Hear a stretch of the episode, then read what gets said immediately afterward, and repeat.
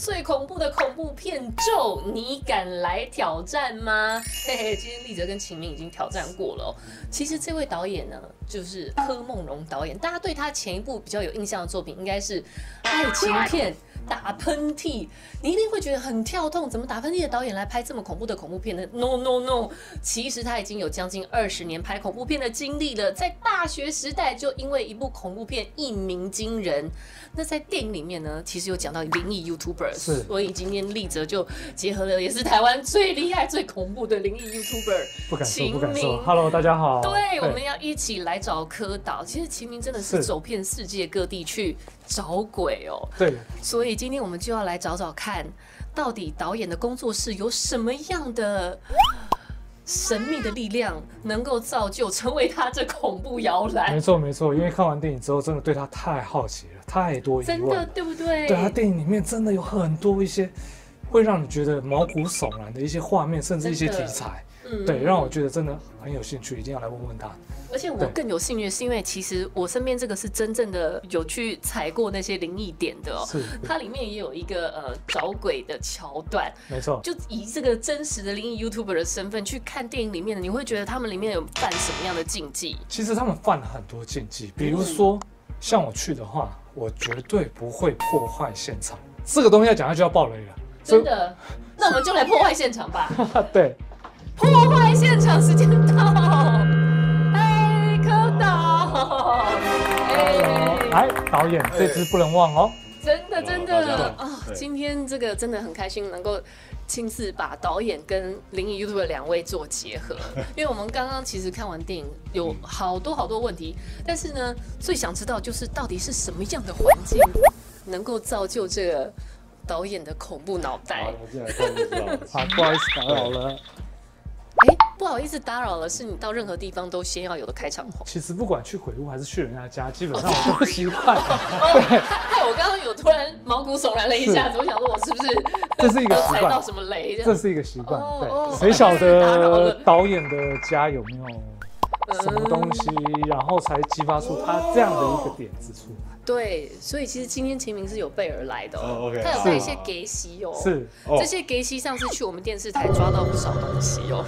真的啊，真的，你到地下室看一下。我们还是先访问好，要不然我怕等一下脚真的有的话，我们会跑得很快就对了，直接脚底抹油。秦明私底下有找我好多次说，哎，看我要不要跟他一起去探访那些鬼屋啊什么的，我就说不要，我只想看恐怖片，我不想要看真的，我只想看这种作品，我不想要。 去体验，我可以去，我可以去。好，没问题，我一定会找你。你们两个真的是一拍即合。对。好，我看你们两个的影片就好了。好，那我们就来深入了解一下《咒》这部片。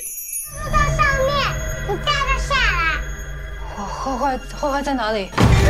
哦，是些无嘛，干安内。如果一直想着怪物的话，怪物就会住到你的脑袋里面去了。 不要想，不要想，不要想，不要想，不要想，不要想，不要想，不要想。哎，其实一进来这个导演的工作室，我觉得整个氛围蛮温馨的。为什么导演觉得你的工作室，充满了灵气呢？我这边本来来的时候不是长这样，这边本来来的时候是人家有在拜拜的地方，其实墙壁全部都是熏的。 黄黄的，然后我是重新的把它做装潢、这不是特别的复古风，就对，就是重新的装潢。那我们后面有个仓库，他们结束完刷油漆都把油漆拿去放，所以我看到有一个小朋友的手伸出来很早，手又收回去。什么？我但是因为我头皮发麻。那后来我们那个设计师来看，然后跑来问我说：“你到底你真的要租这个地方吗？”为什么？为什么设计师这样讲？我不知道啊，他们说我们那个弟弟说这里很不舒服或什么的，可能也没有采光嘛。 然后我也觉得说啊，你可能就是因为这边一开始就是旧的，大家都会这样觉得嘛。那也就算了，那就装潢好了。那有一天我们刚开幕的时候，有一个我的好朋友，他说他看得到了，他到楼下去，就是地下室。然后他就说，哎、我觉得你们地下室有一个小男生在那边，但是我其实我没有看到过，这只是说我们公司有时候那个什么电视自己开，那个电脑那个云端的连接，它那个打。 虽然说我自己会告诉自己说这有合理的解释，但是我心中总是记得说他们说有一个小男生在这里，然后总是住在地下室。好可怕哦！哎，秦明这种事情对你而言应该是……其实某方面来讲，我有相同的经验。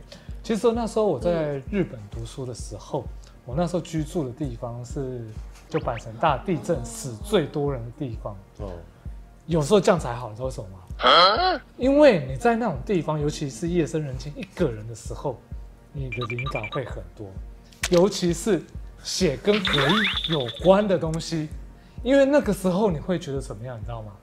背后凉凉，灵感就会一直出来。那我相信导演，你不会也是这种时候写剧本？我跟你说是这样的，就是说有人打你的头这样。因为你虽然说我是 TK 的人，是这样，可是我一直都很怕鬼啊，但是我很喜欢看鬼故事。我小时候那个什么，各位小朋友好，我好多它不同颜色，什么紫色、蓝色的，还有红色的，司马中原，对，各式各样。然后因为我怕鬼，我才拍鬼片。我不是怕鬼，不管是不知名的宗教、鬼、诅咒。 然后再看怎么把这些概念合在一起，变成一个故事。哎，那这个宗教这个观点的话，其实我觉得秦明应该看得蛮有感觉，尤其是它里面有涉及灵异景点。是，那其实，在台湾没有发生过像说这些密宗或者是宗教害死人的事件，像之前彰化叉什么神功把一个年轻人打死，那最有名的就是花莲女子。 哦，对，那个都是传说是中邪，传说中都是跟宗教有关。那这些东西确实会让人感觉到害怕，因为这种东西非常贴近我们的生活。我觉得这个片最可怕的地方是我们对神明的敬畏，我觉得是我们华人最没办法放掉的敬畏里面，除了尊敬，那是有畏惧的。咦，这部片其实就是要想要把这个东西带出来。 对神明敬畏里面那个尊敬的畏惧，把那个畏惧拿出来，那个东西我觉得是你拔不掉的，对，华人才有的，尤其是华人，因为我们小时候什么都要拜拜嘛。我们对神明为什么会畏惧？其实我们一般在拜的，像说观音妈祖这些，你不需要去对他敬畏。但是好巧不巧，我刚刚有提到说，我们台湾其实有拜很多奇奇怪怪的神，那这些神你又确定他是正神？他不是正神的话。 拜了会不会出问题？甚至会不会还要去做一些奉献或献祭？我们害怕他的就是有可能就是我哎，你真的帮我达成愿望，我是不是要去做还愿？付出代价的。对。可是问题是这些神明的还愿有时候可有可无。当然庙方会希望你还愿。但是你对一些不是正神的神明的话，你那个还愿一定得还，不还的话你会出事。